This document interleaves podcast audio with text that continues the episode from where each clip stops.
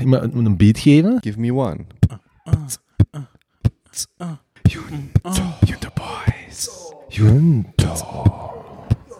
Junto. Junto Boys. Junto.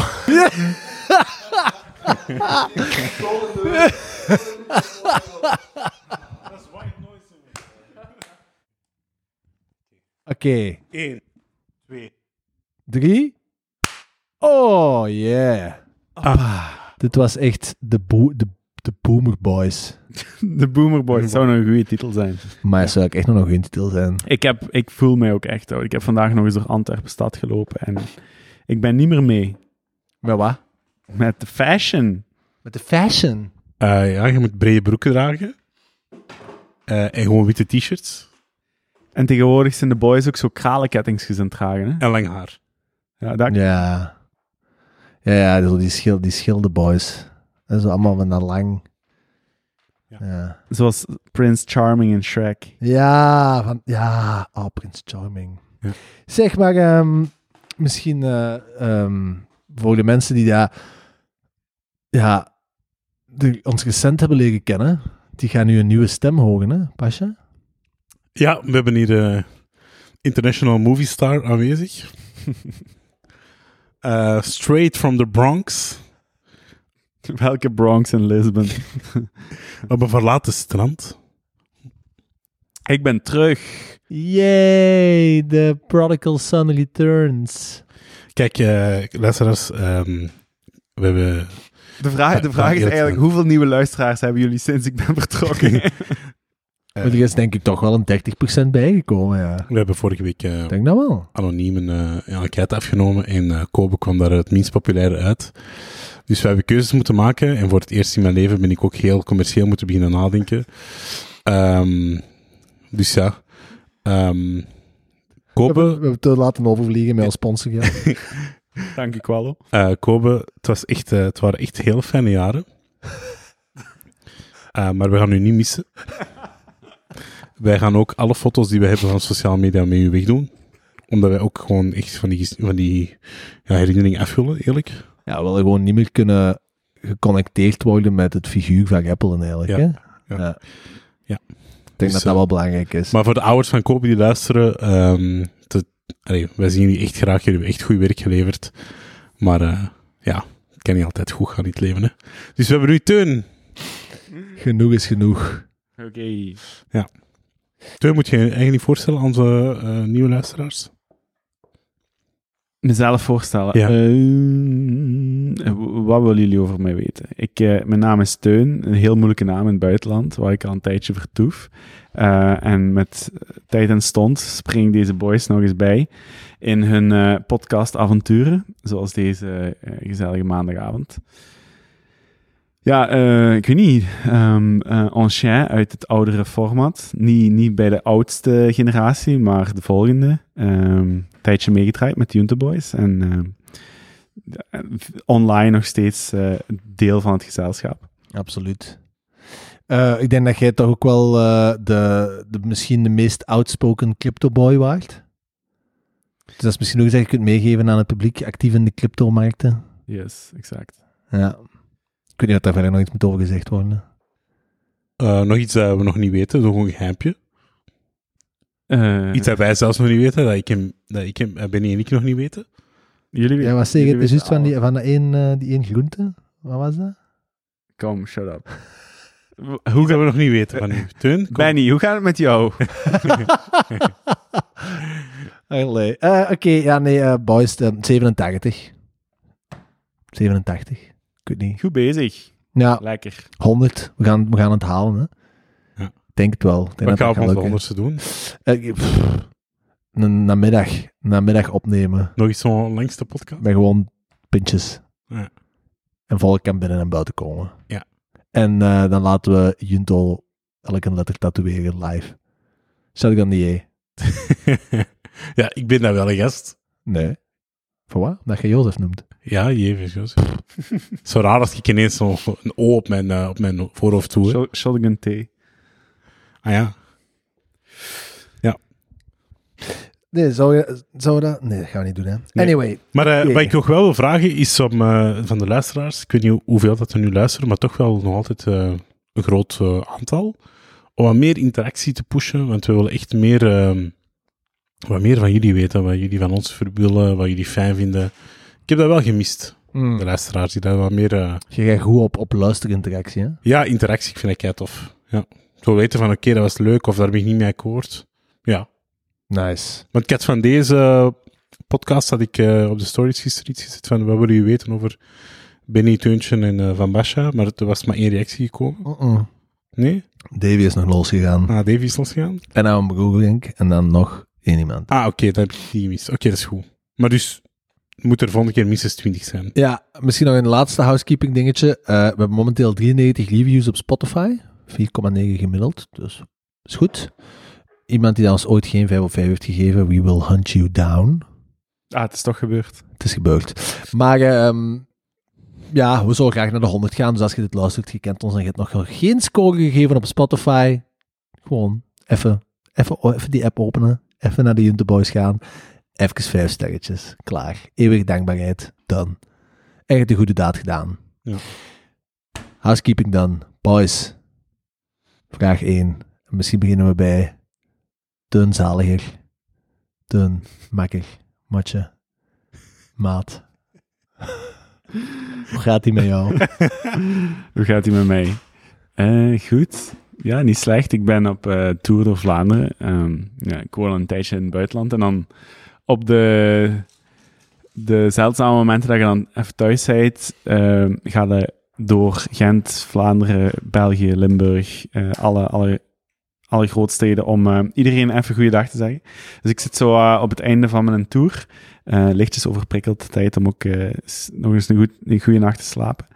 Juist een vrijgezelle in de Limburg achter de rug. Ook tof. Nog eens goed shit talken met de boys. Wat hebben jullie gedaan? Eh, whisky tasting. ehm eh, kleiduif schieten. En, Oeh. feestfiets. Wat? Toch geen feest? Nee, nee, nee, nee. nee. Kleiduif schieten. En we hebben ook eh s'nachts gepaintballed. Wat ook wel gaaf is. Dus Klinkt wel heel leuk. ja, was tof. Op eh oud domein eh, in, in de bos. Goeie tijden. Ehm, maar voor de rest, ja, gaat goed. Met, eh, met van alles bezig in, in, in, in Portugal. veel aan het surfen, filmpjes aan het opnemen. Ik heb het naar mijn zin. Ik heb het naar mijn zin. En binnenkort, wat zei jij, nu zeg je gewoon zo'n een, een, een digital surfer, maar binnenkort zijn je echt een digital full surfer, digital nomad. Allee, wij lachen altijd, dus je hebt, je, je hebt veel memes over zo, eh, ja, de 21ste eeuwse digital nomads en zo alles wat daarbij komt. En toen slaagt er systematisch in om zo, zo altijd die, die verwachting van de meme eigenlijk instant te evenaren en regelmatig ook te overtreffen. Ehm, dus ik vind het wel mooi dat je nu gewoon weer een stapje hoger gaat. Het stereotype altijd maar Ja, ja. bevestigen. Ja. right. ja, zo. De stereotype eh, eh, ex-consultant die dan na eh, te hard werken naar het buitenland vertrekt om in Bali zijn, zijn geluk te gaan vinden. Ik beantwoord niet aan alles en ik heb Bali ingeruild voor een ander eiland in Indonesië, maar ja, dat traject is wel, dat spreekt me wel altijd aan. Nee, vooral blijven lachen met jezelf, hè. En ja, we gaan reizen, inderdaad. Eh, dat laat het gewoon toe. Ehm, maar, ik- dus het gaat goed, het gaat goed. Eh, ik weet niet wat ik er nog meer over moet zeggen. Het is, het is leuk om daar te zitten. Het is leuk om daar dus, ja, bezig te zijn met waar, waar, je, waar je altijd veel zin in had. En dan zo daar je, je, je nieuwe plek op te bouwen soms ook wel confronterend. Hè? Je zit tussen al die verschillende culturen. Je zit zo tussen... Ja, niet meer tussen je oude maten. Hè? Dat, is, dat is een andere cultuur. Je moet zo een nieuwe, een nieuwe familie bouwen, een nieuwe familie opzoeken. Ehm, ik denk dat ik het laatste jaar ook wel, of het laatste half jaar ook wel echt besef heb. dat we zijn niet zozeer privileged, maar wel, hoe, hoe moet je het beter noemen? Bevoorrecht, of he- we zijn echt met ons gat in de boter gevallen Hm. als je als West-Europeaan overal maar heen kunt gaan waar je wilt, met de juiste visa's overal binnen kunt geraken, eh, voldoende geld hebt om, om, om eender waar aan te, aan te starten.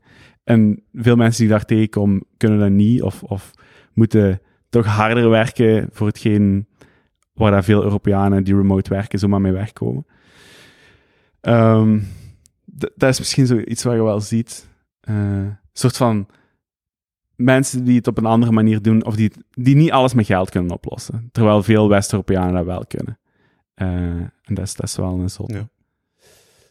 Is dat, voelt je dan eh, eenzamer ook ehm, daar? Omdat je in een wereld zit waar alles eh, passeert, komt en gaat?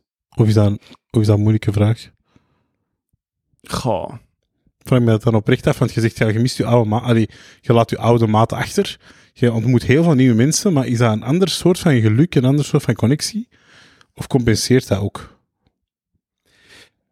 De, de, de weinige mensen die je dan hebt om connectie mee te houden. ehm, en ik had ook wel bewust gedaan, omdat je op den duur, je hebt zoveel vrienden, dat ik, dat ik echt zo'n vriendenstop moest inlassen.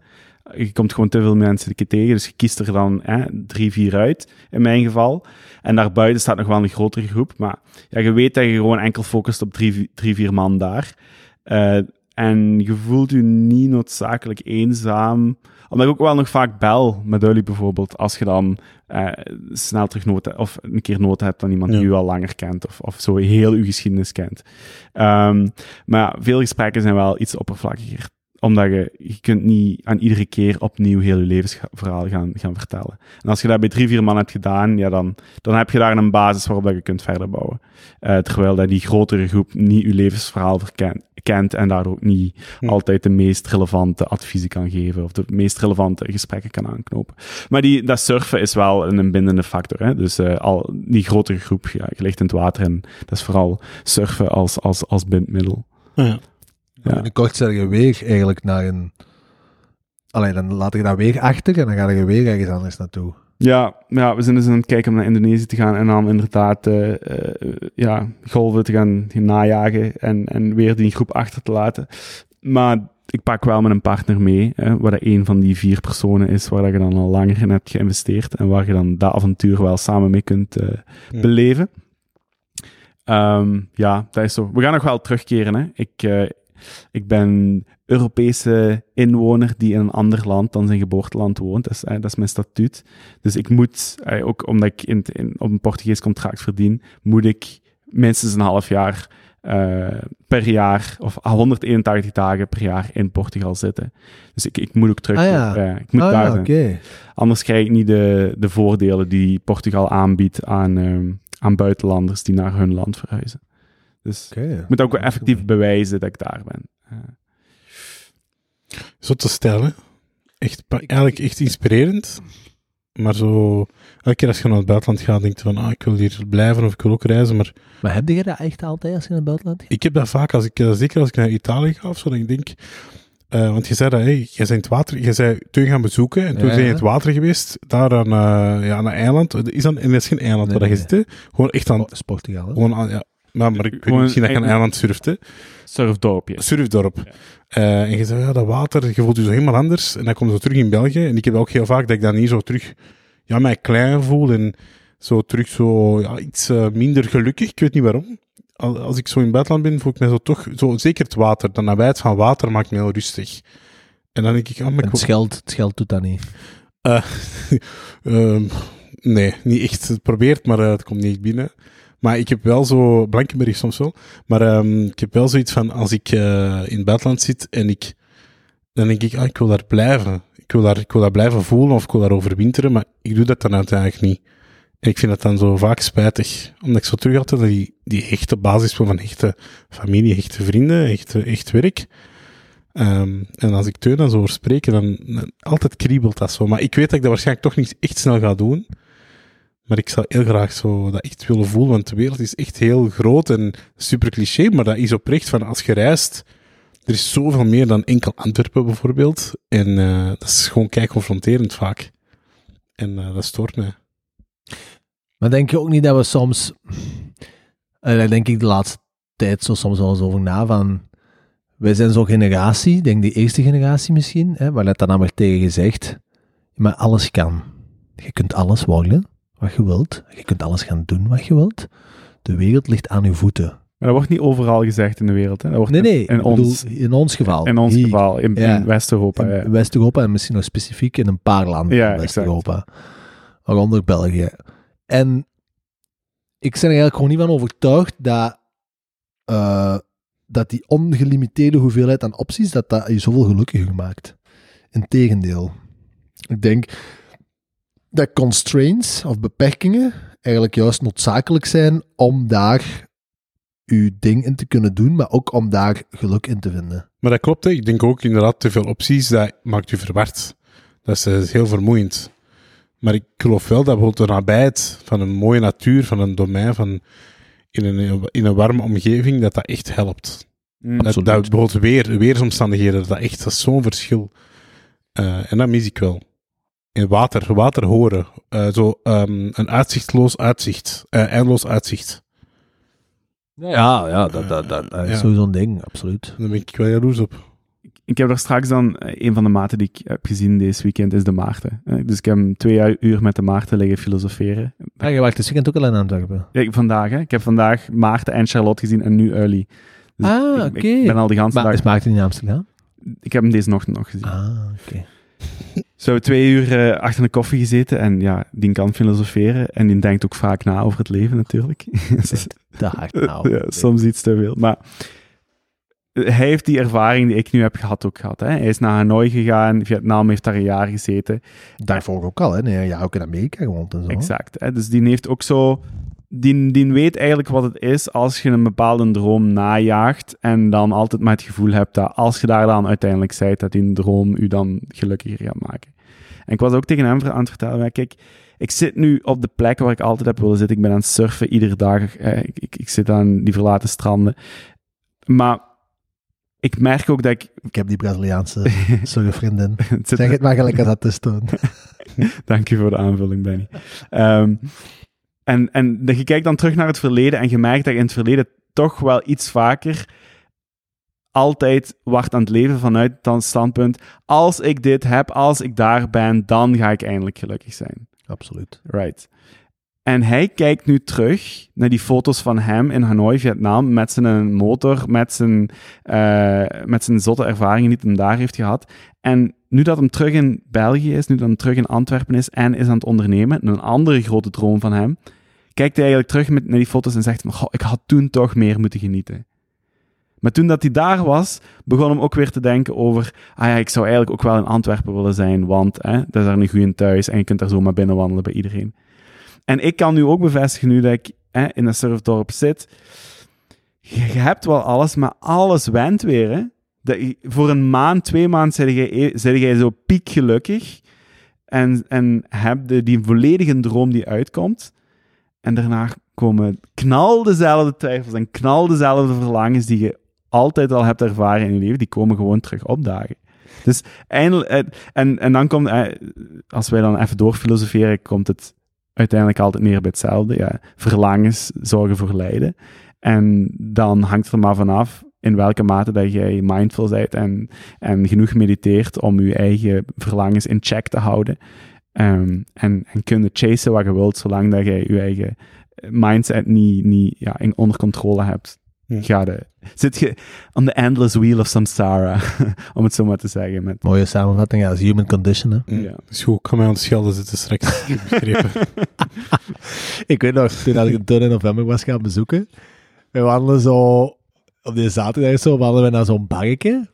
Echt, jongen, dat, dat heb ik zelden of nooit gezien. Dus je had zo een baai in Alicerra en het water kwam daar binnen gevlogen en dat stormde tegen de muur naar boven en het was zon en dat die zilte lucht met dat zout water en dat cinematografen spatten daar tegen die muur en dan was er zo'n een art deco gebouwke, gebouwd in een, een, een, een betonnen, een, een, een, een natuurlijke klif. En je kwam dan daar binnen en dat was dan perfect langs de binnenkant juppie, koffie, dat, was, strakke dat is de meest fancy, dat is de meest fancy bar van Eerste. Ja, waar met zijn zo een paar ongelooflijk knappe Portugese surfgieten achter de toog. Dus ik wandel daar zo binnen, ik kijk rond, dat was allemaal perfectie. Je kijkt uit dat raam, dat water is daar naar boven aan het schieten. En ik sta er echt zo met mijn mond open, met een teun zijn arm vast van, Jesus man, wat is deze? En een teun stond zo aan een toog. Ja, ja, voor mij eh, hetzelfde als anders. eh. en dit kijkt zo om, wat, wat is het? En ik, jongen, dude, zie je zo? En echt, ah ja, ja, ja, ja, ja. Ja, dat is mooi, hè? Ja. Zalig. Eh, ja. Dus dat, dat was echt, dat was voor mij ook zo'n heel goed voorbeeld van, ja. Ja. Ja. Maar dat, ja. dat is, hè. Dat is echt, dat is het, dat is toch de menselijke conditie in, in essentie. Ja. Ja, 100%. En soms raak je er dan uit. En dan op een dag zie je weer die sunset. En dan word je eraan herinnerd. En dan denk je van, verdoeme, ik zit hier echt op een heel schoon plek. En ik moet er meer van genieten. En je, en je probeert ook in je relaties en in je, in je dagelijkse contacten iedereen dat een beetje van wakker te schudden. Van, hey, besef eens wat we hier mogen doen. Dat is niet iedereen gegeven. Ehm, zit er blij voor. Hier is geen, plaats om te, geen plaats om te klagen of zo. Ah, ik, ook, ik, ik ook tegen Marina, hè, we, we, we zeggen dat vaak tegen elkaar. Als, je- als je dan op dat strand staat van, jongens, we hebben toch echt, we zijn met ons gat in de boter gevallen nu. Hè? Dat, is, dat is vaak maar een momentopname en dat zal misschien ook niet altijd zo blijven duren, maar je probeert daar wel bewust van te zijn. En journalen en meditatie helpt daar enorm bij. En soms valt het eruit en soms moet je daar terug in kruipen om, om, om daar bewust van te blijven. Ik zit op een 53 dagen streak nu. Goeie bal, jong Benny. Met wat? Lekker, hè? Lekker. Met wat te doen? Headspace. Ah ja, nice. Ja. De doorbraak voor mij was echt zo... ehm, dat die een, eh, van James Clear... Dat die zo, ik had dan nog eens de podcast van hem geluisterd bij Tim Ferriss, was hij een paar maanden geleden.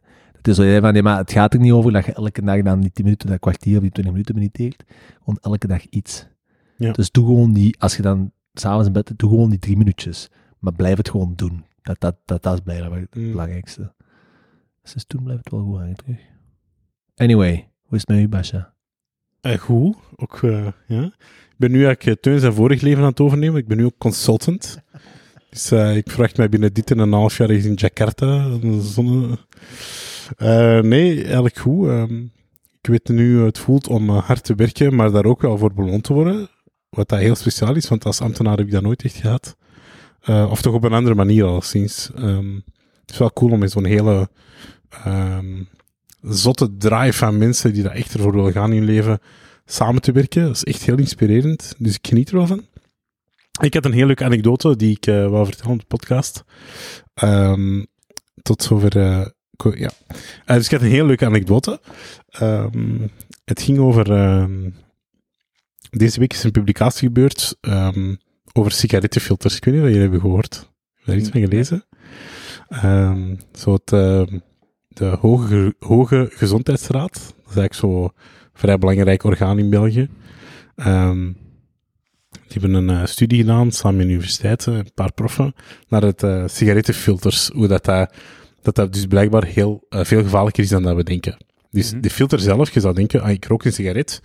En die filter die beschermt eigenlijk voor een stuk de vieze tabak die dat ik inadem. hè, dus rook. Maar blijkbaar ehm, is dat dus niet zo. Eh, blijkbaar is dus doordat je met een filter rookt, is de ontbranding van die sigaret bijvoorbeeld veel trager van die tabak, waardoor er andere carcinogene stoffen, dus kankerverwekkende stoffen, vrijkomen. Dus dat het eigenlijk nog slechter is dan, eh, dan niet, ik ga niet zeggen slechter, maar even slecht of anders slecht Mhm. dan eh, zonder filter. En dus ook, als je met sigarettenfilter rookt, dan ademt je ook dieper in. Dus die zaken, ik vond, dat super boeiend om te zien. Ik moest dan met mijn job gaan volgen. Ehm, want we werkte voor een grote sigarettenfabrikant of iets. Eh, we moesten daarvoor iets eh, gaan, gaan volgen. Ehm, maar wat ik dan daarna nog super cool vond van de, van de tabakindustrie, dat werd dan gezegd door die prof, dat ik, eh, dat ik, ik had er nooit bij stilgestaan, maar dus in die sigarettenfilters, ik ben nu over iets kei specifiek, maar ik vind echt, eh, ben helemaal over doordrongen. Uh, ik me daar 30 uur deze week mee bezig hou, is eh, die sigaretten die zijn eigenlijk ge- micro geperforeerd. In elke sigarettenfilter zitten microperforaties. Mhm. En dat wordt dan getest in de lab. Om te zien hoeveel, als je een sigaret rookt, dan wordt eigenlijk zo'n dummy gehouden en dan wordt daar zo ja, gezogen dat je aan een sigaret zaagt. En dan wordt er gemeten hoeveel... ehm, je een dummy hebben. een zuigende dummy, dat is echt, ja, teun. Heb jij Antwerpen of zo? Ehm, Mo- Mogen jullie mee naar, mee- mogen jullie mee naar huis pakken voor weekendwerk? Of? eh, dus ja, die wordt dan eigenlijk, dat wordt dan helemaal geanalyseerd. Maar dus heel die, in die filter zitten eigenlijk superkleine microperforaties. Dus wat gebeurt er? Ehm, als je inhaleert, komt daar ook zuurstof bij, waardoor bijvoorbeeld de nicotinehoeveelheid wordt verdund. Dus eigenlijk krijg je een verdunning van nicotinehoeveelheid eh in zo'n lab. Maar als je een sigaret vast hebt, dan knijpt je met je vingers die filter dicht, waardoor er dus geen zuurstof in mee binnenkomt, waardoor je nicotine en je andere eh, stoffen die mee in je long komen veel hoger zijn, dan worden getest in de lab. En die, die labcijfers worden dus gebruikt in officiële onderzoeken. Dus die zuigende dummy heeft geen strakke vingers. Die heeft geen strakke vingers. En uh, dus eigenlijk is dat een soort van truc van de tabakindustrie uh, dat ze hebben toegepast. Dus de Dieselgate van de Marlboro. En dan noemen ze dus... Lekker, exact- jongen. En weet je wat ze noemen? De Schummel-sigaret. De Schummel-sigaret. Ja, de En Schummel-sigaret. een term dat jij dan net bezocht Nee, en nee, nee, nee, dat, Dat is is een echt... titel eh, van een Susken en Wiske strip. dat, dat is echt... eh werd, werd als titel gebruikt in, eh, in die presentatie. Dat is toch echt prachtig. Basha en de Schummel-sigaret. Ja, Mannen, ik probeer die voor het eerst Ja, in mijn leven. Allee, ik, heb, ik ben voor het eerst consultant. Ik ben mij iets aan het verdiepen. Ik probeer erover te babbelen. En ik eindig als Basha de Schummelsigaret. Kun je mij even Eh, serieus nemen? Maar ik, ik vind het wel interessant. Hè? Dus het komt er eigenlijk op neer dat die, dat die slimme boys bij Marlboro, of ik weet niet voor wie dat je hebt gewerkt, ehm, een manier hebben gevonden om de testresultaten te, te, te, te, te, te voelen. Of doezelen te verdoezelen, ja. Te sjoemelen. Ja, ja. Te sjoemelen met Hey, Wat ik nu zeg is geen geheim. Hè, dat, dat, dat, hey, dat is gepubliceerd. Hè. Ja, dat is zot, hè? Ik vond dat super interessant. Heb je daar dan ethische kwesties of bezwaren bij als je zo merkt dat je voor een van die grote boys moet werken? Ik had een... eh, ik, tijdens mijn sollicitatie eh, zeiden die... eh, van, ja, wij werken voor alle, allerhande klanten. Heb jij ethisch een probleem om voor bepaalde klanten te werken? En ik, ik dacht bij mezelf, eh, wat vind ik moeilijk? En ik zei, heel automatisch zei ik van, ik vind het moeilijk om voor een politieke partij te werken. Ja. Ik zou bijvoorbeeld niet voor Vlaams Belang willen werken. Ik zou, dat- ik zou dat ethisch heel moeilijk vinden. Maar bijvoorbeeld voor grote pharma of, eh, of de tabakindustrie, denk altijd van, als consultant kun je ook iets bijbrengen. Je kunt dat misschien ook eh, zorgen dat die dat menselijker maken. Je kunt iets achterlaten dat misschien toch die mensen kan inspireren. Dat denk ik altijd. Dus ik, ga, ik heb niet gezegd, vanuit ethisch standpunt wil ik niet voor een farmabedrijf werken. Voor bijvoorbeeld een Umicore. Ik zeg maar iets die dat, hey, eh, heel, de, heel dat lood, de lood, ehm, die uitstoot in eh, Hoboken. Dat is 3M, denk ik. Nee? Nee, nee, dat is Umicore. Ah ja, oké. Maar bijvoorbeeld wat dat, wat dat eh, allee, ik weet niet, ik kan, dat wel zeggen. Wat er dan gebeurt met Umicore, bijvoorbeeld enkele consultants hebben daar dan rond gewerkt en rond Umicore komt eigenlijk een bos en ze hebben dan eigenlijk echt geholpen om dat bos mee vorm te geven en om dat toch menselijker te maken. En dat bos komt er eigenlijk om een stuk van dat lood op te vangen, om een stuk van de vervuilende stukken. Dat is pas greenwashing. Ja, maar dat is beter dan nee. niks. hè. Dat is beter dan dat daar mensen wonen. Dus ik denk altijd, ik, ik kan de wereld niet veranderen. Ook als ambtenaar, ik kon, allee, je zat in keiveel structuren, machtsstructuren, eh, eigenlijk ook al bij de politie ook, van je kunt, allee, er gebeuren elke dag, werden er jongeren etnisch geprofileerd, keiveel discriminatie, ik kon dat allemaal niet veranderen. Maar ik kan ook ja, ik kan niet voor een corrupte overheid werken, maar dan dacht ik, ik ga toch proberen waar ik kan mijn steentje bij te dragen. Ik kan bijvoorbeeld niet ervoor zorgen dat mensen zonder papieren, dat die, dat die op de vlieger worden gezet en terug worden gestuurd. Ondanks dat die misschien al tien jaar zitten met twee kinderen. Ik kan dat niet veranderen. Mm. Maar ik kan wel zorgen dat die repatriëring menselijk gebeurt. En dat ik met die kinderen babbel en dat ik die een tekening laat maken. En ik denk dat dat nu hetzelfde is als consultant van, ik probeer waar ik kan eh, dat menselijk te maken, eh goede waarde mee te geven en vooral op termijn ooit door te groeien om dat misschien wel iets te kunnen veranderen. Maar ik kan niet heel de wereld veranderen. Vind ik is een van de meest interessante, maar soms ook frustrerende dingen van ouder worden. Vroeger was het voor mij zo wat meer zwart-wit. Zo, Shell, Shell is kut, jongen. Godverdomme, jongen. Dat zijn klootzakken. En die, die, halen daar olie uit, uit, uit Antarctica en die knuppelen, die knuppelen Zeehondjes. zeehondjes dood in een, tijdens een koffiepauze en zo. Hè? Dat is de duivel. Shell, Shell is de duivel. En dan zo, oh, en dan lezen je daarover en dan snappen je dat ja, die ook gewoon maar taak uitvoeren en een noodzakelijk goedje produceren, waar dat wij allemaal dagdagelijks liters van consumeren. Dus ja, zijn die dan echt nog wel kut? Hè? Dus, zo, en zo is dat met zoveel dingen. En dat is langs de ene kant heel goed, denk ik, want dat is inherent aan ouder worden en gewoon de dingen wat meer ja, Relativeren. relativeren, maar ook gewoon echt wel beginnen zien hoe dat de dingen echt functioneren, want het is niet zo dikwijls, om niet te zeggen bijna nooit, zwart-wit. Ja.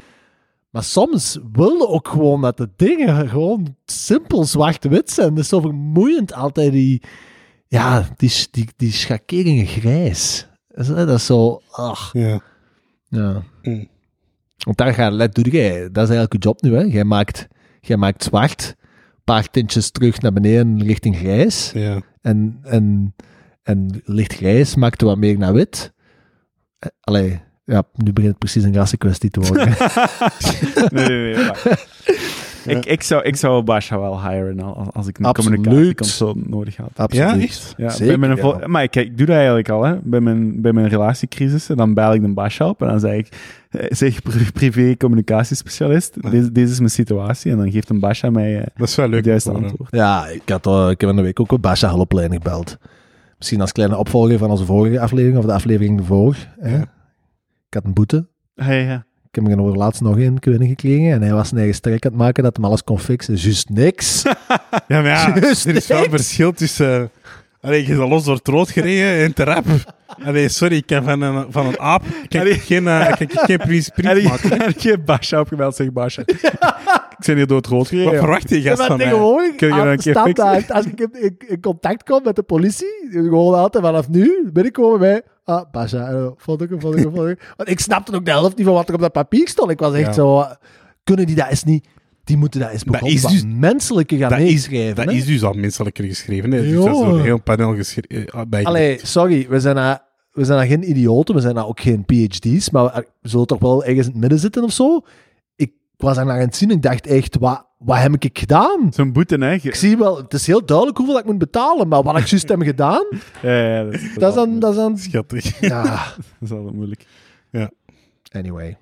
Ik zie, ik, Alright. zie, ik zie nou voor, eh, voor mij als jij gestopt wordt door de politie en dan ben je altijd een telefoon boven. Meneer een agent, zou je met mijn woordvoerder kunnen babbelen, alsjeblieft?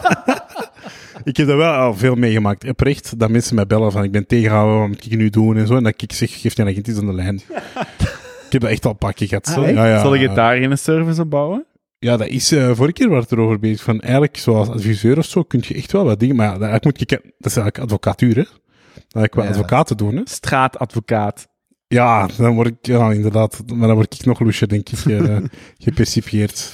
Maar jij, Basja, jij wordt helemaal niet loes gepercipieerd. Ik, eh, ik, ik was van een weekend met een goede vriendin aan het babbelen. Je kent ze ook, maar ik ga haar naam niet voor noemen. Ja. En ik zeg, ja, maar weet je wie de vrijgezel is? De Basja is vrijgezel. En ze kijkt me zo aan en zegt, goh, nee, nee, dat, dat, dat gaat niet. De Basja, ah, waarom niet? De Basja, de Basja is te lief. Lief. Vrouwen eens moeten weten. Exact, dat zei ik ook. En ik zeg, meisje, maakt u niet ongerust. Meisje. De Basha is de gro- Wacht, hè. de Basha is de grootste vetzak van ons allemaal.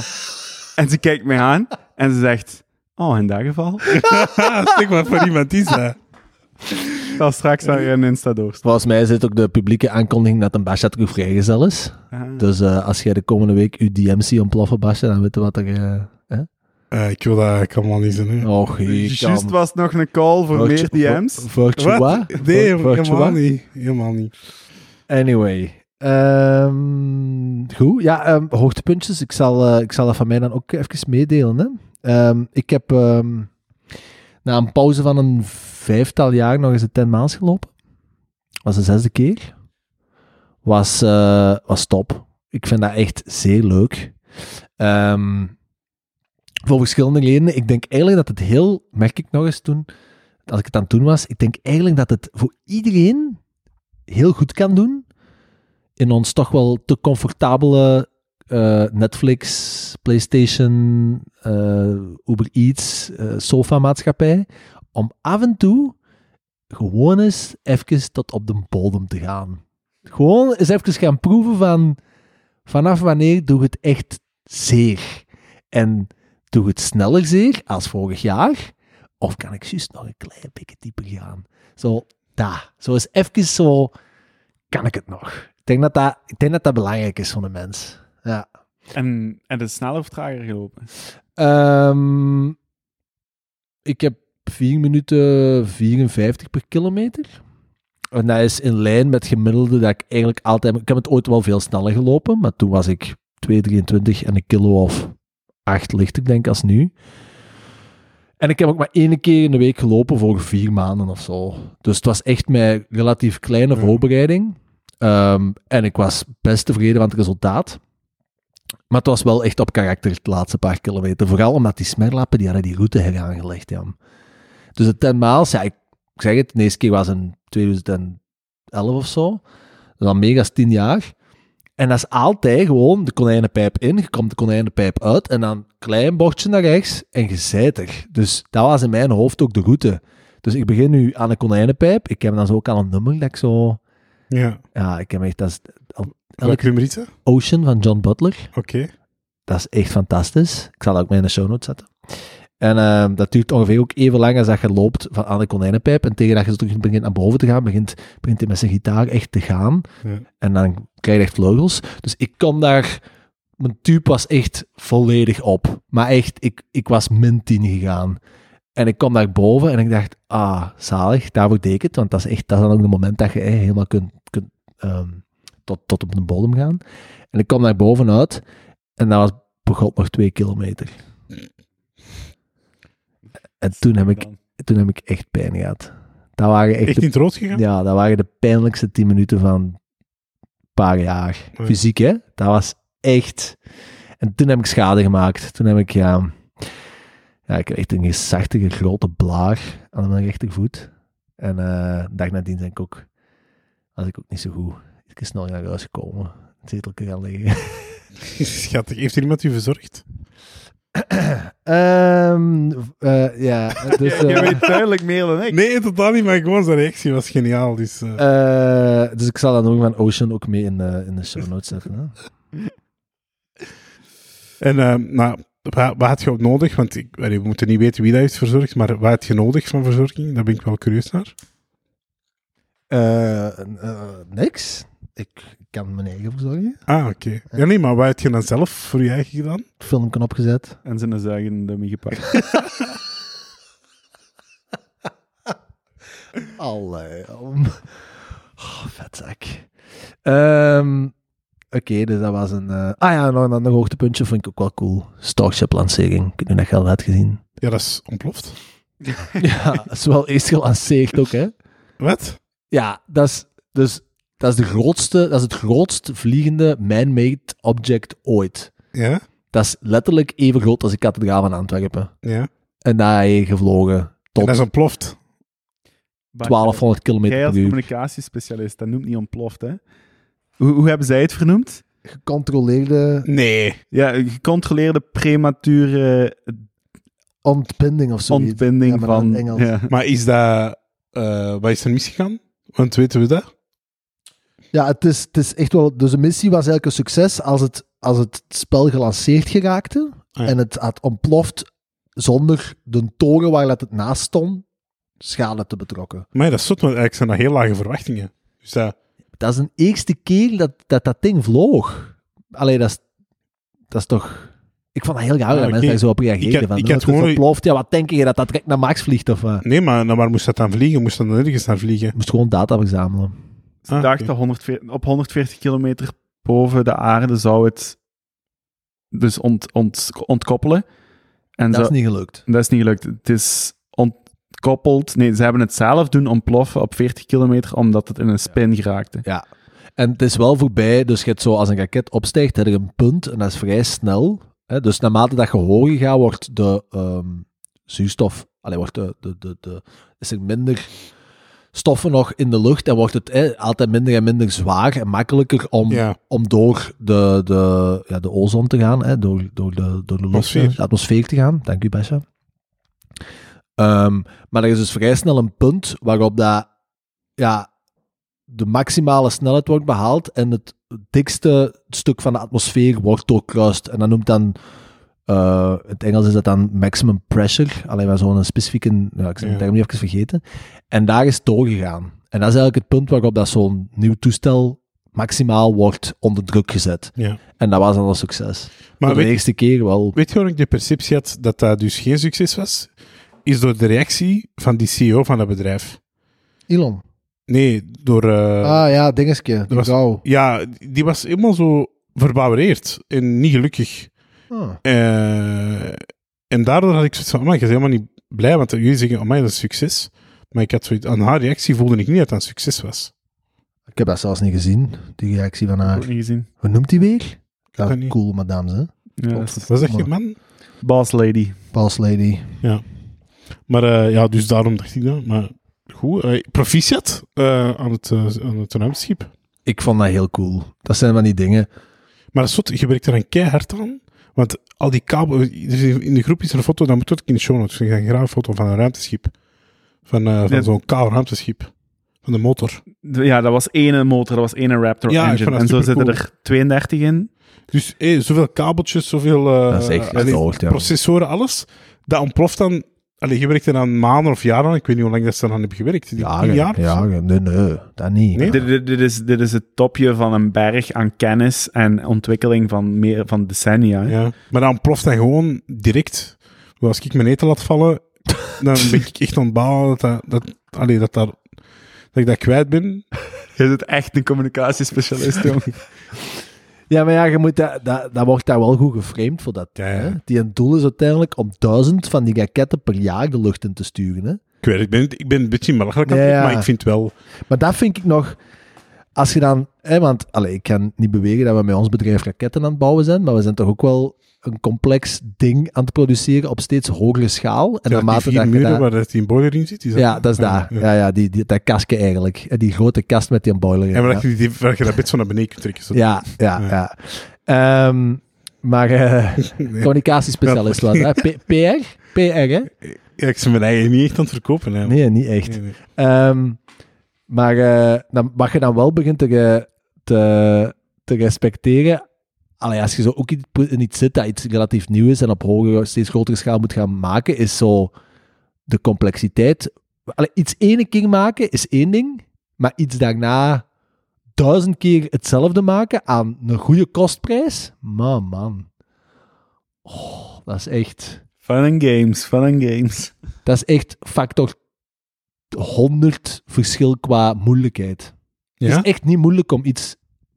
Allee, hangt er vanaf wat je maakt natuurlijk. Ene kernreactor is nog altijd moeilijk. Maar het is echt niet.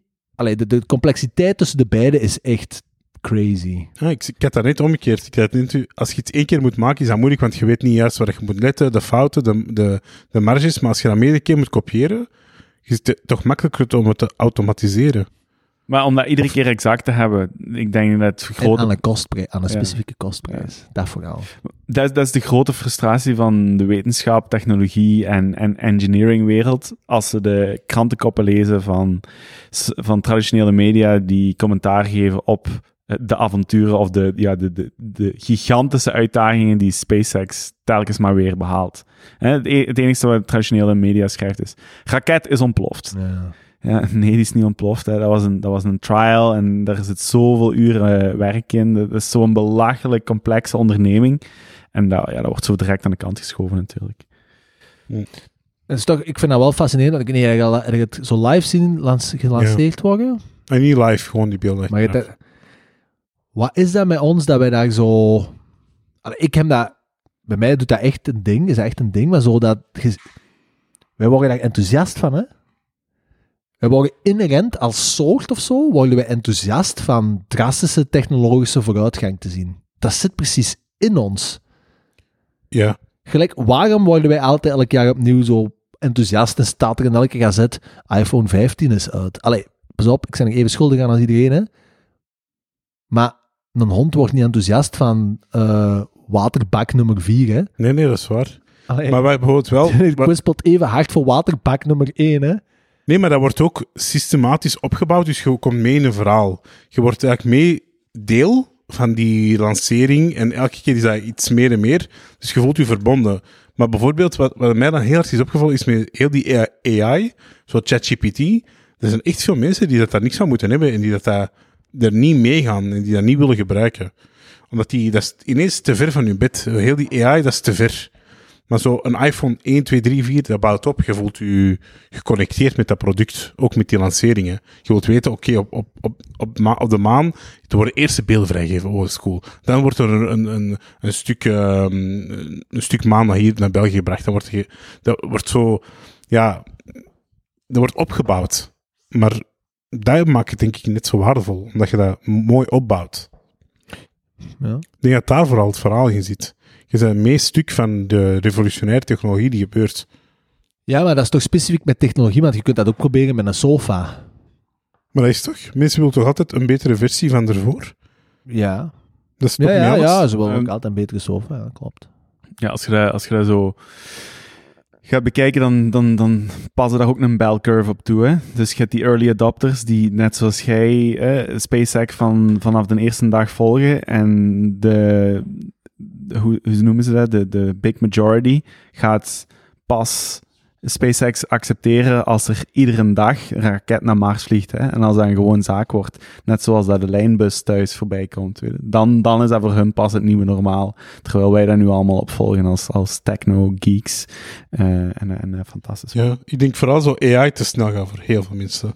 Dat die niet kunnen volgen. Ja, het is iedereen te snel aan het gaan. Is dan Ja, no bros. De, Ja, dus de grootste Silicon Valley mm, investeerders zitten nu met de handen in het haar omdat ze gewoon niet meer weten wat, wat, waar ze in moeten investeren en wat nu juist de technologie is die het gaat halen. Grillig, hè? is Als in. Jamal aan het zeggen was op Allen vorige week, toen dacht Ja. ik ook echt, what the fuck? Want ik, ik volg zo'n paar profielen op Twitter en elke dag posten die iets nieuw. Ja, De wereld. En ik, na een tijd weet ik niet meer hoe ik moet, moet gebruiken.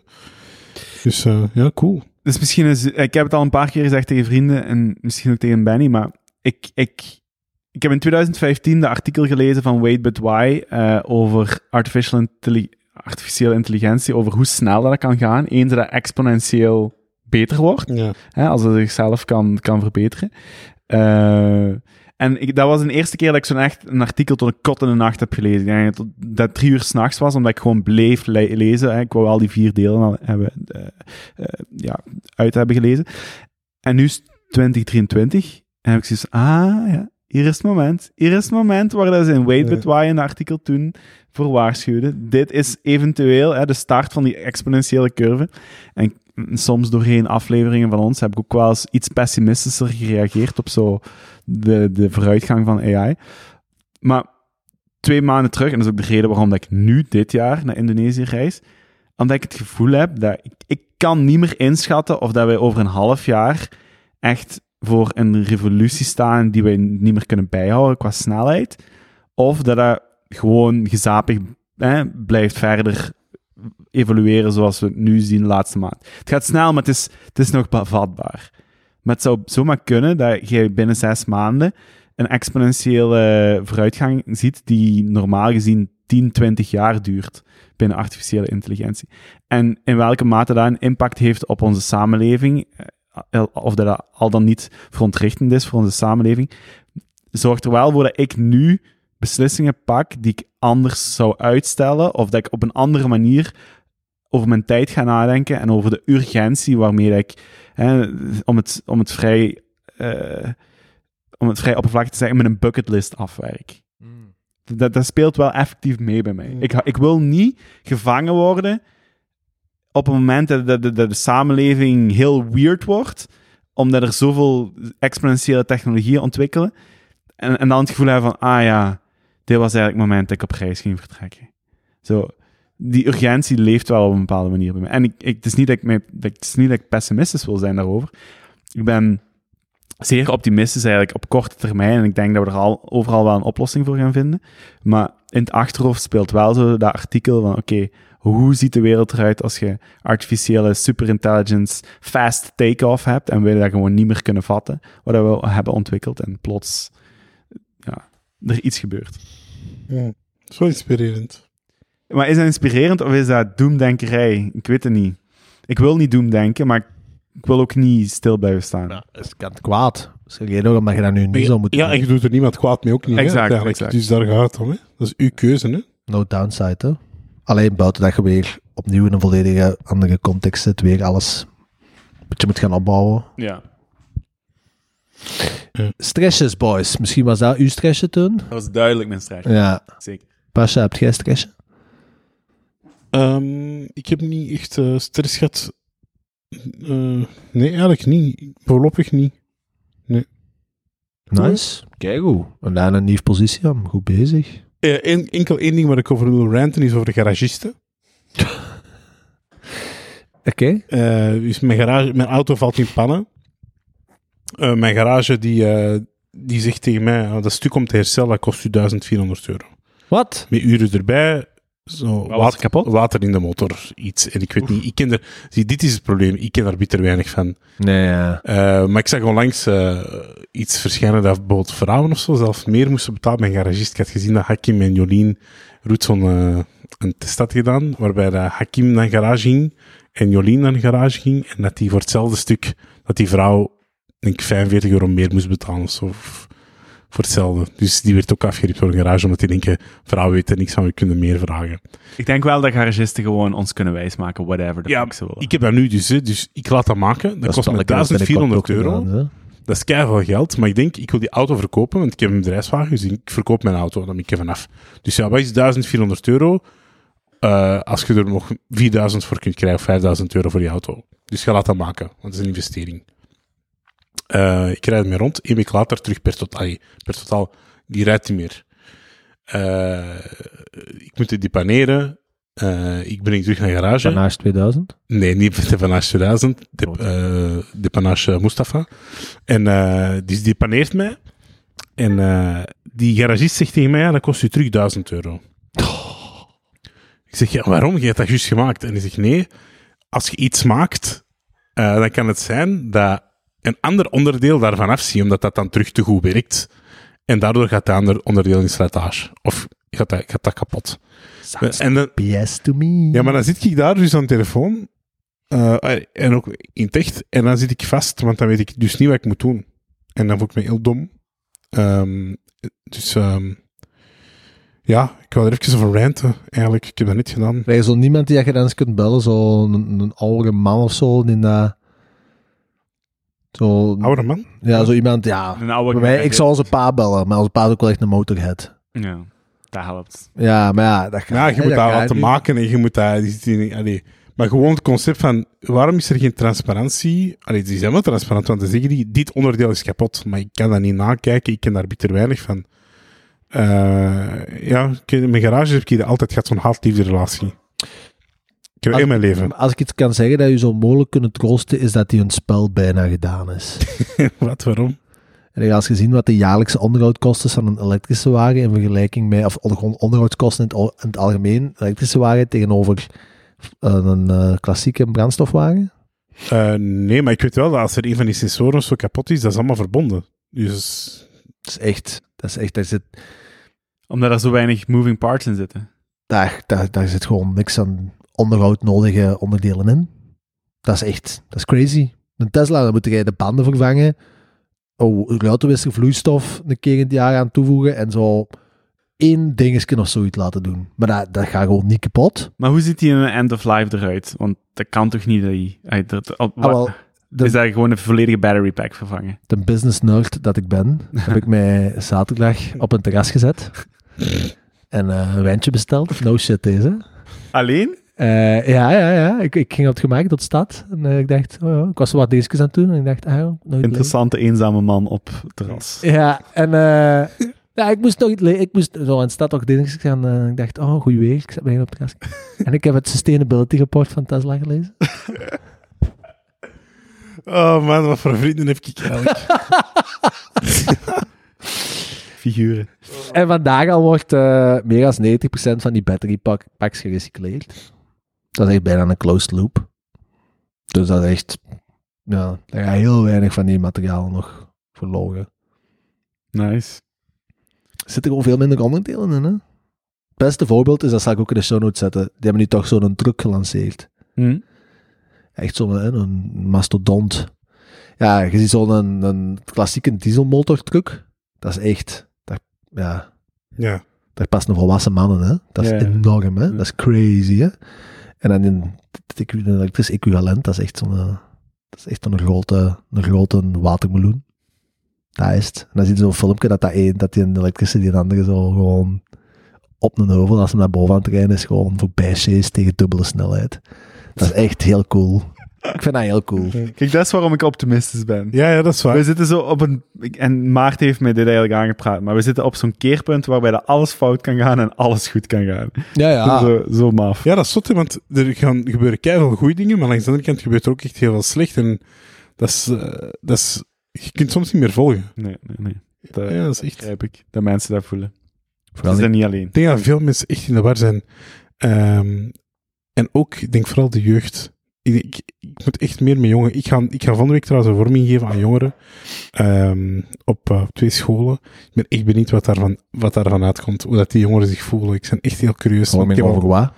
ik ga over politie, over ethnic profile spreken. Ah, Maar ik heb gewoon al zo lang niet meer met nog eens met jonge gasten van 16, 17, 18 jaar gebabbeld. Vroeger deed ik dat heel vaak met mijn werk. En dat is super fijn om tot te zien, oké, waar zijn die mee bezig? Eh, waar spenderen die hun tijd aan? Wat zijn hun zorgen? Hoe, hoe optimistisch zijn die? Of zijn die überhaupt nog optimistisch? Eh, waar, was, want bijvoorbeeld ook, wat zijn die bronnen? Waar haal die informatie vandaan? Ik vind dat echt ik vind dat heel cool om te zien. Miss- Misschien om daarop in te pikken, ik wou het vandaag ook vertellen, maar eh, een goede vriendin van mij die werkt, eh, die werkt vrij hoog in de sociale sector. Die heeft zich goed opgewerkt. Ehm, dat is wel straf. En die komt nu zo steeds meer en meer in aanraking met cases en, en, en jongerenproblematiek of, of educatieproblematiek op, op landelijk niveau. En die zegt dat er momenteel echt een soort van generatie, in de, de gigantische generatiekloof is tussen kind en ouder. Omdat de ouders die nu 40, 50 zijn, dat is eigenlijk een generatie die niet zozeer die volledige technologische boom heeft meegekregen. Die zijn niet groot geworden met de gsm, die zijn niet groot geworden met, met een computer. Maar die hun kinderen absoluut wel. Dus hun kinderen zijn vele malen eh, adapter met, met, met, met smartphones, whatever. En die ouders zijn dan vrij autoritair opgevoed, met af en toe nog eens een pak slaag voor een broek en, en regels. eh, en terwijl die nu overstelpt worden met, je moet je kind mild opvoeden, je moet emotioneel connecteren met je kind, je mocht nooit straffen, ehm, belonen mag enkel met woorden, je moet altijd bevestigen, je moet altijd luisteren naar je kind, in dialoog gaan. En die, heb, die, die kunnen daar eigenlijk niet mee overweg met al die nieuwe trends en met die nieuwe tips.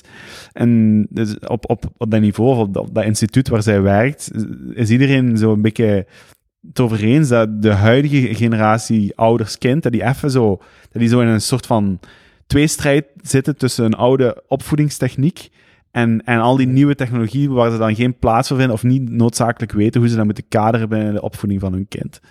Maar dat, en dat instituut dan wel weer hoopvol is over de volgende generatie ouders die daar wel mee opgegroeid is. Ja, Ik denk dat onze generatie ja dat is, zijn we. ehm, die, dan, die dan iets beter weet hoe ze dat allemaal eh eh, vorm moeten geven. Dat is kei interessant. Ik vind dat echt op. Beeld er nu in dat je een 12-jarige dochter hebt en die zit de hele tijd op Snapchat. Weet je hoe dat je dat spel moet... Nee, Maar maar, eh, ja, zeg maar. Wa- Wat zouden we daarmee doen? Mijn nichtje, mijn nicht was hier onlangs uit Libanon. Die is Mhm. 20 jaar. Laten we zeggen dat die minder. ehm, allee, laten we zeggen dat die. Minder wat? Nee, laten we zeggen dat die. ehm, nog niet zoveel kansen heeft gehad. Allee, je kunt dat niet vergelijken met wij op ons 20. Die, eh, laten we zeggen dat die 16 is op basis van ervaringen dat hij heeft gedaan in het leven. En als hij die hoort spreken, ik vond dat super confronterend. Want die, dat is een halve influencer, die wil zo'n model worden. Dat is een, dat is een kei mooie vrouw, allee, of meisje, vrouw. Die, die, allee, ja, die wil dat leven echt eh, eh, goed aanpakken. Ehm, als je die hoort spreken, die vertelt constant. ehm, eh, ik, kan, ik wil totaal niet neerbuigen toen dat ik heb ook gezegd, maar vertelt heel veel oppervlakkige verhalen. Oppervlakkige quotes. Die, dat, die dat je zo ziet in een Instagram reel die 15 seconden duurt. Waarbij dat iemand iets zo kei inspirerend zegt op zo'n zotte muziekje. Dat je daarna denkt van, my ik ben kei geïnspireerd. Maar twee minuten later komt er weer iets anders. En je denkt constant, dit is mijn, eh, dit is mijn, mijn guru of mijn, eh, hier wil ik voor gaan. En haar, haar levensmotto was, eh, do what's good for you. Dat is haar levensmotto. Dat heeft ze van op zo'n TikTok-filmpje gezien. En dat is haar leven. Dus eigenlijk alles wat hij doet, is een teken van haarzelf. Dat heeft ze geleerd. En ze handelt daar ook naar. Dus in, in relaties is dat voor haar zo. Ehm Ook naar familie is dat zo. Ehm, en ja, ik begin daarmee haar te praten, want ja, dat, dat intrigeert mij super hard. Ik heb zoiets van, dit is totaal niet hoe dat ik naar het leven kijk of wil kijken. En dan zeg ik van, ja, van waar komt die informatie? Laat die zien. Waar, waar zit jij mee bezig? Waar houd jij je s'avonds mee bezig? En dan liet ze echt zo opgeslagen filmpjes zien. Allemaal kei oppervlakkige quotes van een filosoof hier, maar wel, ja, wel boeiende mensen. Maar enkel de eerste twee zinnen. En nooit, als jij zegt, ja, ik ga het sustainability rapport lezen van Tesla, ik weet niet hoeveel bladzijden dat, dat is. 240 slides, jongen. Bang. Ja, maar Dus die lezen er twee en die maken daar hun, die destilleren dat naar, naar, naar hun eigen levensverhaal. En En 20 ik denk- seconden zo. Ik denk echt, en dat is hetgeen dat ik wel van mijn jongen heb meege, ay, vooral heb meegepakt als, als lesgever. en Die kunnen geen 200 bladzijden bijna. Die, die gaan niet meer. En dat, dat vind ik heel erg. En ja, daar echt wel, daar ben ik heel, eh, ben ik niet zo positief naar. Van hoe kunnen wij jongeren nog een deftig boek laten lezen dat 300 bladzijden is, om dat deftig te begrijpen. Dat gaat niet meer. Maar dat is moeilijk, hè, want je hebt dan zo... Ik weet niet ooit zo die eh, quote hebt, eh, ooit hebt zien passeren van... ehm, ja, de huidige generatie respecteert hun ouderen niet meer. Ehm, eh, die, eh, die, eh, die hebben geen respect. Die luisteren niet. Die hun aandachtspannen is fucked. Zo echt zo'n hele opsomming. Ja. En dan zo daaronder Aristoteles. dat is blijkbaar echt ooit teruggevonden op een of andere Griekse steen, hè, zo in het Grieks ge- neergeschreven. Van, dus ja, dat, die perceptie gaat wel echt al, volgens mij, zo lang als dat de mens Ja. bestaat, mee. Maar Nu, de technologische verandering is zeggen. wel... navenant zo krachtig. Ja, maar ze dachten dat ook toen als in, wat is het, 1930 de eerste langspeelfilms uitkwamen, hebben ze ook brand geschreeuwd van niemand gaat ooit nog een boek vastpakken. Hè? En tegendeel is bewezen. Hè? Hmm. Ze dachten ook toen als CNN en noem maar op, eh, en de, de talkshow hosts met hun interviews van vier minuten met dan nog tien minuten reclame ertussen, ze ook van de mensen aandachtspannen is fucked. En tegelijkertijd is ondertussen de grootste mediapersoonlijkheid een dude die dan non-stop interviews doet van 3,5 uur lang. dus ja, je hebt ook... Allee, Ja. ik weet niet... Als ik jong was, zat ik ook Pokémon te knallen op mijn Game Boy aan 5 pixels per uur. hè. En ik was ook heel een tijd... Wow, nieuw shiny object. Ja, maar Allee. jij krijgt toch andere informatie binnen dan de generatie die... Die krijgen toch te veel. Hoe kunnen die dat verwerken? Dat vraag ik me af. Jij, jij moest gewoon één Pikachu verwerken. Eh, maar die jongeren nu, die krijgen Nee. zoveel informatie binnen. Die Die, Pikachu, die kon wel iets, man. ja, maar ja, dat is toch- Zou je kind TikTok op zijn app laten staan? Is Maar een- je, je kunt dat niet meer... Maar bijvoorbeeld, mijn, mijn broer heeft een kind gekregen, drie maanden geleden. Dat is een baby. Eh, eh, vier maanden, dat is een baby. Dat, je loopt met dat kind rond en na tien seconden begint hij te schreeuwen. Want die wilt... Die, die, ja, die wil aandacht, die wil die wilt entertainment. Ja. Je, je stikt er keihard moeite in. Als, als, als papa, als, ik als Peter, om dat kind te entertainen, om ermee bezig te zijn. En dat vraagt heel veel om constant prikkels en, en hand uit te reiken en ermee bezig te zijn. En dan lukt dat misschien voor een half uur of een uur. En dan wordt dat kind moe en wordt hij lastig. En dus na een uur zit hij ook zelf bek af. Maar wat, wat kun je nu nog doen, is geef dat kind gewoon een iPad. En je zet die gewoon twee uur een of andere K3 of Boomba, ik weet niet waar op. En dat kind is twee uur bijna gefocust op dat ding.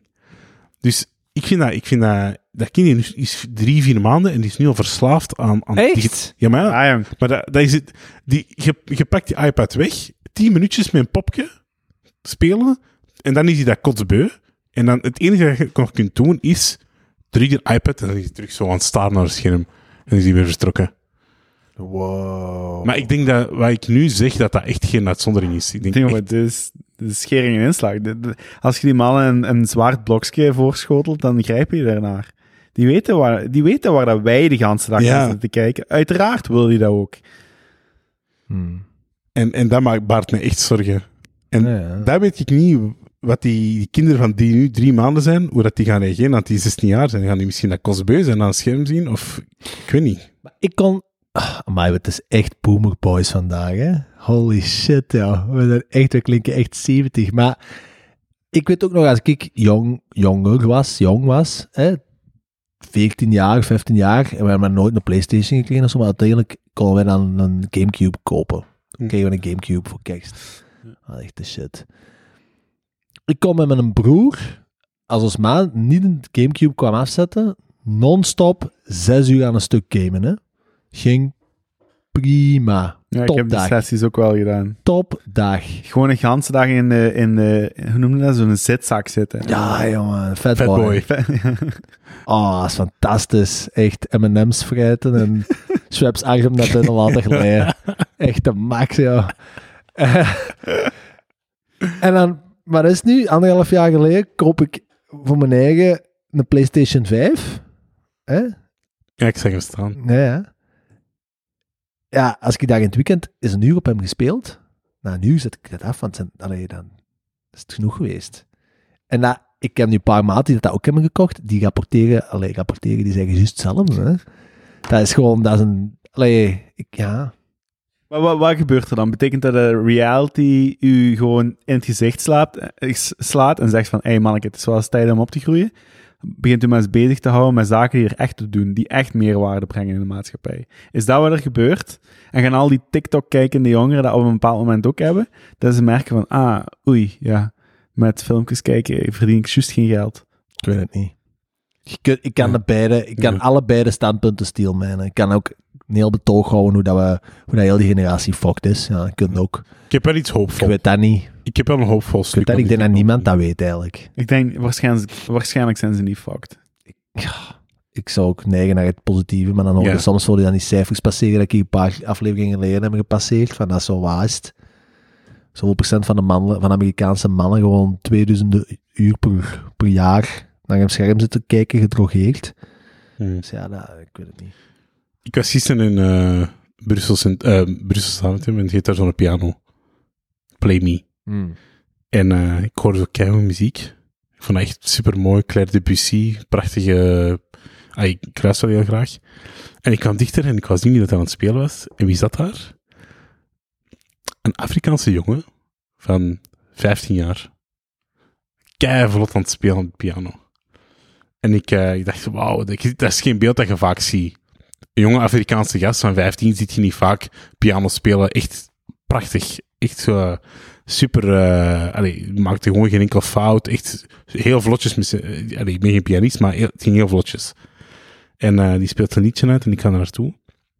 En ik zeg: Wauw, ah, je zegt keigoed. Eh heb jij, ben jij bekend? Eh, hoe lang speel jij al? Hoe, allee, wat is deze? En die zei: Nee, ik ben eh, drie maanden geleden begonnen. Ik heb zo'n app, Flo- Floki of zo, een applicatie. Die zei: Ik ben drie maanden geleden begonnen met die app en ik heb dat daarmee geleerd. En toen dacht ik, ja, Ja, deze is echt cool. Ik denk dat er zo'n Instagram-account is, Six-Year-Old Musician or something. Ja. En, en dat zijn ook zo, eh, zo'n een manneke van zes dat echt de graafste beats uit zijn, uit zijn eh, Ableton trekt. En, en ja, die mannen die, die zijn er zo mee weg. Dat is crazy, hè? Die, die, die iPad is een verlengde van hun hand. Oké, nu is het echt Boomer Boys. Het is echt Boomer Boys. Ja. Ja, ik denk niet, ik weet niet wat als hier hebben aangaat, maar het coolste voorbeeld vind ik zo nog altijd, er was zo'n NGO geweest, eh, het bestaat misschien nog altijd, die daar gewoon aan elk kind één laptop wou geven. Eh, het is de Amerikaans, ik weet de naam niet meer, ik, kan nog wel eens opzoeken, ik zal nog eens opzoeken en in de show notes zetten. Die hebben zo een paar jaar geleden ook iets, heel gaaf gedaan, ook zo ergens in het middle of, ja, nowhere, derde wereldland, zo 200 van die laptops gaan afzetten, met gewoon een internetverbinding. Dus daar hebben ze dan wel daar ook gefixt, voor Starlink. Dat daar een goede, goede internetverbinding was. En die laptop zelfs in de doos gewoon in torp gezet. En een jaar later daar teruggekomen. En dat was echt bonkers blijkbaar. Dus die kwamen daar aan. En die jongste kindertjes en zo. En echt, ja, die, die jong gastjes nog, hè. Die, die kwamen daar aan. Die begonnen Engels te spreken tegen die mensen die daar kwamen. Hello, hello, welcome, welcome, welcome. Show, look, look, look. En die hadden dan die laptop zo... Ja, helemaal aan de praat gekregen alles zit er al gauw. Die hadden al de Khan Academy ontdekt. Die waren hun eigen aan het leren. Die hadden klasjes opgezet voor elkaar te leren. Die, die hadden aan de ouders geleerd hoe dat ze hun yield van hun veld konden verhogen. Hoe de zieke koe hadden zich in de... Zo echt case na case na case na case. Dat je zo dacht van, what the hell. Ja, een heel cool verhaal. Dat is, denk dat is een artikel dat ik ooit over heb gelezen. Dus Nice. kan ook, hè. Mhm. Ja. Alright, wat is de volgende vraag? Het is half tien. Dus we hebben niet meer heel veel tijd. Ah, We zijn al laat begonnen, hè. Met de technische, de technische problemen. technologie. We kunnen niet doorgaan zoals die Revers in Sint-Truiden. Ja, daar moeten we nog wel over hebben. Ja. Wat was dat, dan? Je, hebt- je hebt daar niks van opgevangen. Ja, ik heb er zo wel wat zien van passeren op Twitter, maar niet heel veel, nee. Eh Teun, vertel iets meer over de Ravers in Sint-Truiden. St. Trident. Sint-Truiden. Eh, ja, dat is eigenlijk... Ik ga hier even muziek zoeken, zodat we direct eh, kunnen eh, tonen wat voor muziek dat eigenlijk is. Ehm, maar dat is eigenlijk een, een, een underground cultuur, een subcultuur vanuit ja, de gevers, free parties noemt dat. Ehm, en ik heb daar zo via, via mijn broer en, mijn, en een maat van mij wel wat contact mee, of, of die zitten daar zo wat in. En eigenlijk is dat, ja, dat is zo'n mengeling van, van, van hippies, dat is een mengeling van krakers, dat is een mengeling van linksactivisten, eh pacifisten. Die willen feestjes doen, die willen gebruik maken van, van eigendommen of, of, of eh, installaties en infrastructuur die door de mens verlaten zijn en die nog een meerwaarde hebben, maar die verlaten worden en, en aan het lot worden overgelaten. Ehm, dus die, die zorgen er eigenlijk voor dat, de, dat die met z'n allen in contact staan hè, via sms. Die laten nooit iets weten op social media, want dat kan opgepikt worden. En die zijn allemaal fan van een bepaalde muzieksoort, right? Die muzieksoort is niet altijd hetzelfde, maar in dit geval is dat techno met een K. Eh, ik zal eens grap iets opzetten. Ehm.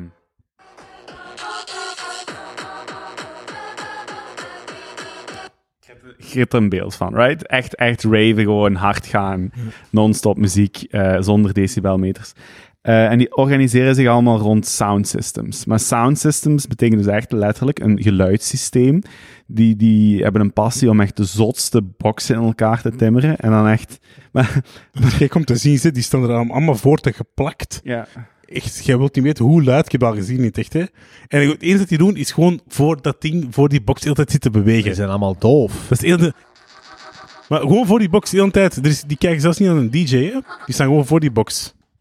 Maar echt- ik vind dat. Maar hebben allemaal gehoorschade. Zwaar gehoorschade. Je, je kunt daar, nu, nu zijn we aan het generaliseren. Hè? Laten we, het- je laten kunt we, daar toch geen gehoorschade van krijgen. Eh, geen, Maar kijk, dat, dat is dus het ding wat de, wat de traditionele media ook heeft gedaan. Hè? En op Belang van Limburg kwamen de, kwamen de krantenkoppen zoals... eh, Ronnie uit Kermt is ontevreden met de feestvierders. ze, zijn al, ze zijn al tegen mijn voorgevel komen kakken, mevrouw. Eh, dus laten we... Ik, ik wil het even uitleggen waar, op een manier waarbij dat we ze een kans geven. Dus die mannen organiseren zich allemaal rond die sound systems. En die sound systems noemen dan sound system brutaal of sound system retsedetse, right? Maar echt een box. Ja, echt. eh, Maar dat, Die geven een ja, box ja. een naam. ja, ja, dus die, die set aan Ja. boxen, die collectie aan boxen, waar dat, dat gaat van, van 6 vierkante meter aan, aan dat is echt groot. En dan hebben ze met zo'n lint rond vastgemaakt. En dan moet dat niet geankerd worden aan de grond, zodat hij niet wegdendert. Ja, ja. Maar die mannen... Dus een van mijn maten heeft ook zo'n sound system. En die stoppen daar geld in. Die, stoppen, hè, die, die zoeken een schrijnwerker die die bekasting ineen timmert. Ja. En dan zoeken die ergens een subwoofer van zoveel inch. En dan jassen die dat erin. En dan zitten die constant op tweedehands websites te zoeken naar high tops. En, hè, om al die frequenties helemaal uit te puren. En die gaan daar heel, heel ver in om dan dit te spelen. maar Maar dat klinkt dan wel goed. ja, dat klinkt, dat klinkt verbazingwekkend. Dat, dat is super hoog kwaliteit eh, qua, qua, qua eh, geluidsdesign. Die gaan er heel ver in. En al die, die verschillende genaamde boxen, die Sound staan dan, systems. sound systems, die staan dan op dat terrein, allemaal door elkaar van een, van een tak te maken. Ja, dus Ja. die mannen die organiseren zich en die, die spreken dan af dat er ieder, in, ieder, in ieder land is er eigenlijk een, een technival, noemen zij dat. Dus dat is een, dat is een, een festival waarbij dat alle andere groeperingen uit alle andere landen, alle andere sound systems worden uitgenodigd om dan een technival te houden op een onbekende locatie in een specifiek land. Tsjechië is daar bijvoorbeeld super populair. In Tsjechië is het toegestaan. Ehm, in Tsjechië is er, is er gewoon ook een veel betere regulering. Ehm, maar in België niet natuurlijk. Hè. Dus een paar weken, maanden op voorhand wordt er gezegd: oké, op die dag gaat er een groot event, een groot technival in België plaatsvinden, maar we laten niet weten waarom, waar. En dan op de vrijdagavond om 5, 6 uur worden er bepaalde afspreekpunten eh, doorgestuurd naar elkaar. En dan worden er kolonnes gevormd van meerdere duizenden personen. En dat zijn dan al die sound systems die dan vanuit Tsjechië, vanuit Frankrijk, vanuit Duitsland naar België komen gereden om die kolonnes te vervoegen. En dan rijden die hem eigenlijk met twee verschillende kolonnes op dat terrein. Dus om negen uur wordt dan afgekondigd, ja, het gaat door op het eh, militair domein van Brustem. Ik denk dat ik het goed heb. En dan palmen die daar zo snel mogelijk dat terrein in, jassen die daar, heel, zetten die daar heel een soundsystem op. En dat zijn in dit geval 20 verschillende groeperingen. En bezetten die dat domein met 2000 man, zodat de politie vanaf dat moment niks meer kan doen. Vrijdagavond tot maandagmiddag. En dat is effectief gelukt. Er kwam 15.000 man op af. Maar hun, hun filosofie is ook: wij willen in principe de terrein dat we inpalmen, we willen dat beter achterlaten Ja. dan dat wij het gevonden Die hebben. kuisen Ah, daar ja. keigoed op. Die pakken alles mee en zo. Want dat was mijn vraag dan. Exact. Ja, die pakken alles mee. Die palmen dat in, maar dan moet daarna ook wel piekfijn in orde zijn. En je ziet nu ook, en je gaat zien, zelfs op Belang van Limburg zeggen ze nu, ja, er, daar loopt nu nog steeds volk rond dat ieder papiertje is aan het oprapen, dat ieder sigarettenpukje is aan het oprapen. En er zijn zelfs bewoners die zeggen, oké, dit is wel maf, dat, je, hè, dat die mannen zo vriendelijk zijn, dat er, dat er eigenlijk... Het zijn hippies, ze, ze zijn hard aan het drijven. Ja, er wordt drugs gebruikt, ja, er is veel alcoholgebruik. Maar ze, ze, ze laten het ook wel achter. Dus er zit wel een soort van krakersfilosofie achter die, die een beetje verdwenen is eh, in de berichtgeving. Maar de spoeddienst is wel echt helemaal overrompeld, bijvoorbeeld. Ja. Wat dat ook... Het is iets mafs. Ja. Dus ik vind wel... Met dat laatste deel hebben ze wel veel sympathie gewonnen bij mij. dat is eigenlijk zo'n ding dat wij wel een beetje verlogen zijn. Hè? Dat meer jaren 60, 70 was zo gewoon van... Ja, we doen gewoon wat we willen. Maar wel op een proper manier. Ja. En, op sommige van die weekends wordt op het einde ook zo met de hoed rondgegaan, omdat ja, al die boxen die worden in beslag genomen natuurlijk, om de advocaten te betalen. En in Frankrijk is het zelfs zo ver dat soms, wanneer ze weten dat de, dat de politie langskomt om de boxen eh, het- ja, te confisceren, dan steken ze soms in de fik als protest. En Daar gaat dat heel ver. Dus het is echt een hele cultuur. Heb jij een goed video of een artikel dat we in de show notes kunnen zetten? Ik zal eens vragen of Ja. er zal wel ergens een Ik heb, daar echt, documentaire ik heb er wel echt leuke beelden van. Zeg. Ik heb dat al een paar keer meegemaakt. Ik heb al twee of drie keer daar zoiets geëindigd. Dus gaan zien. Ik heb echt al een paar eh, zotte ervaring met zo'n... eh. Maar ik moet wel zeggen, over gehoorschade, dat is echt gevaarlijk. Ja, ik ja. denk wel echt dat ik kun er niet omheen. Als je voor zo'n box staat, voor zelfs een half uur lang, dat is echt luid. En het gaat niet enkel over ehm, de, de sterkte van je geluid, maar het gaat vooral over de bassen die dat echt... En sub, subbassen, dat super luid gaan. Dus alles trilt. Heel die, ja, heel die, die omgeving trilt gewoon keihard in je oren. Volgens mij zijn ze die gewoon echt... Ik kan daar misschien vijf of tien minuten staan en dan voel ik me al slecht. En ik ben een DJ en ik ben dat, geluid, ik ben dat gewoon om in, in geluid te staan. Ja, dat soundsystem dat die maten van mij nu hebben gebouwd, ging tot 138 decibel. Ja, dat is gewoon, dat is, dat is gewoon, dat is gewoon dat is gevaarlijk. dat is echt... Dat is echt gevaarlijk, man. Dat is echt zo nooit in Limburg, hè? Dat ja, maar is die echt staan ook toch... voor die boksen, hè. Die plakken met hun gezicht tegen die boksen, hè. Die voelen de metaal van die boksen. Ah, ik voel die een pijn. Ik, heb ooit, ik ben ooit teruggekomen van de rabbit hole met gehoorschade. Hè? Ja. Dat is Kepta geweest en iets te enthousiast vooraan en mee gaan doen met de mannen. En... Kei leuk. En ik, eh, ik ben niet thuisgekomen en ik lag in het bedje. En ik, en ik dacht, joh, dat hebben we nog al gehad. Morgen vroeg zal het weg zijn. En ik kwam wakker en... en dan ben je moest gaan mediteren en dan ben je zat op de stoel. Ben zot, jongen. ja, dan ben ik naar het ziekenhuis geweest en dat was ook grappig. Want als je, snel, als je echt snel bent, dan kunnen ze je nog in zo'n drukkamer steken. Ja. Hè? En dan zit daar zoveel dagen of zoveel uren, hè? zoveel uren in. Maar eh, ze hadden die testen gedaan en zeiden, ja, eh, ja, je zult wel iets merken, maar eh, het, is, het, is niet, het is geen extreem geval of zo, maar ja, je zult wel iets merken. We gaan nu gewoon een cortisonekuur geven. En ik zei, cortisonekuur? Hè? En mevrouw de specialist, ja, cortisonekuur. En ja, hè, ik zei wie dat ik ben. Dus Ah, ja. en op en zo. En hoe werkt dat dan? ja. Hè? Ik weet dat je weinig tijd hebt, maar gewoon zo, geef me een, een TLDR. Hè? Ehm, en zei, ja, kort gezegd, we hebben geen idee. en ik dacht, wat? Doe me dan maar twee porties. En ze zei, ja, ja, maar dat is eigenlijk vrij veel bij geneeskunde. Hè? We kunnen gewoon double-blind studies doen. We, we pakken allemaal van de meest succesvolle medicamenten, doen we dan voor dit soort van zaken, gelijk als gehoogschade, waar we weinig medisch tegen hebben. En dan denk ik, pak ook cortisone. En we gebruiken dat en dan zien we, ah, die een, die dat niet placebo, die heeft betere resultaten. Hoe dat, dat juist marcheert, Geen idee. en ik, dat is wel helemaal weggegaan. Dus ik Ja. ben wel blij. Blijkbaar, als je dat ooit hebt, is het ook belangrijk dat je ehm, niet veel in stilte zit. Ja, maar ik heb dat, ik heb tinnitus. hè. Maar jij hebt die niet. dus. Ja, ja. Ah, ik heb ja. geen piep, maar een ruis. Dus ik heb altijd een zo'n principe- zo'n white noise. En zit jij dan, eh, zit jij dan ook altijd op van white noise of zo voor te gaan slapen? Ja, ja ik, moet, ik moet er wel voor te slapen. Anders word ik een beetje gek. Dat is van het draaien. Eh, ja, dat was, eh, is van één avond geweest waarbij ik aan het draaien was. En dat was eh, een zanger van, Di- die speelde voor Disney.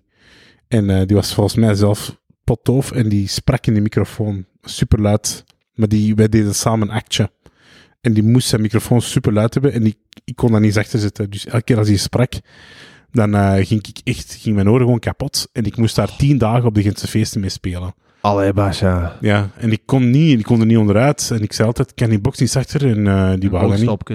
Nee, dat hielp echt niet. Dat, dat, ging, dat ging echt niet. Dat was, dat was echt super luid. Want ik moest draaien, hè, dus ik kon geen oordoppen gebruiken. En op dat moment had ik toen ook nog niet van die eh, op maat gemaakte oordoppen. Dus, Maar dat is kut. ja, dat was echt rot. Maar, eh, maar ja, kijk. Dus eh ja, we moeten niet naar een rayfeestje gaan, hè, samen. Ik wil dat wel eens, ik wil dat wel eens zien. van. Maar ik krijg niet vanaf Frankrijk. Volgende keer als ze in Limburg zijn. Of in Tsjechië. Zeg jij er zo wel eens geweest op zoiets? Ik ben er nog niet geweest, maar ik, ik hoor daar ook altijd de zotste verhalen van. En nu dat we het over in slaap vallen hebben en, en ehm, eh, eh, tinnitus. Ik ben de laatste weken verslaafd aan een soort van guilty pleasure om mee in slaap te vallen. Op eh, mijn favoriete app, Waking Up van Sam Harris. Jaya Sara eh, is zo een, iemand die hij ook contact heeft.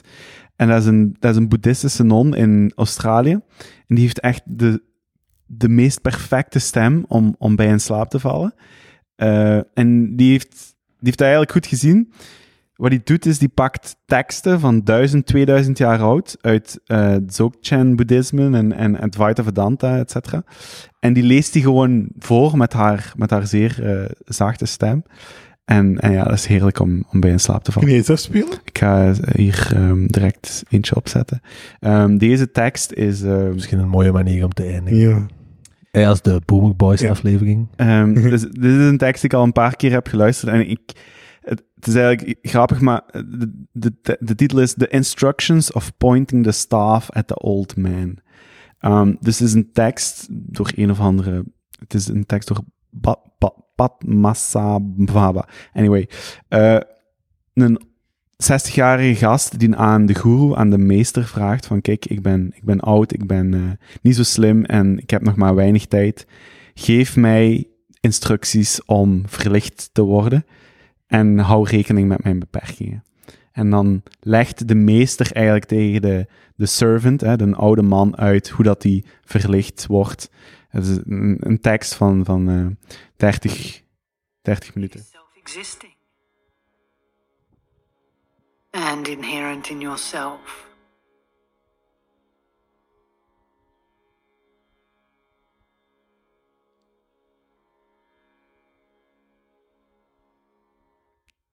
Het gaat vrij traag, This is the nature of things that is easy to realize because it is not to be sought for elsewhere.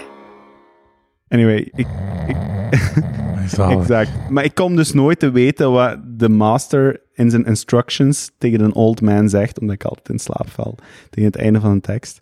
Ehm, stuur, een, Ja, schattig. stuur een DM op de Insta en dan stuur ik u een eh, ze- zeven dagen gratis waking up. Ik zet het ook in de show notes. En, eh, de naam van eh, Waking Up Non. Boys, Het is goed geweest. 87. It's a rap. Yes. Zonder Eh, Kobe. Zonder Kobe. Kobe. Het was, Dat is goed geweest. mocht nog eens, hè? Ja. En ik kon nog een uh, shout-out doen aan Jonas. Eh deze mooie tijden voor hem. Hopelijk eh, binnenkort goed nieuws. Fingers crossed. Het publiek weet nog van niks, hè? Wat? Het publiek weet nog van niks, hè? Ah, oké. Spannend. We gaan het gewoon houden op het zijn mooie tijden voor Jonas. Ja. En daar zal in de toekomst nog wel iets meer over gezegd worden.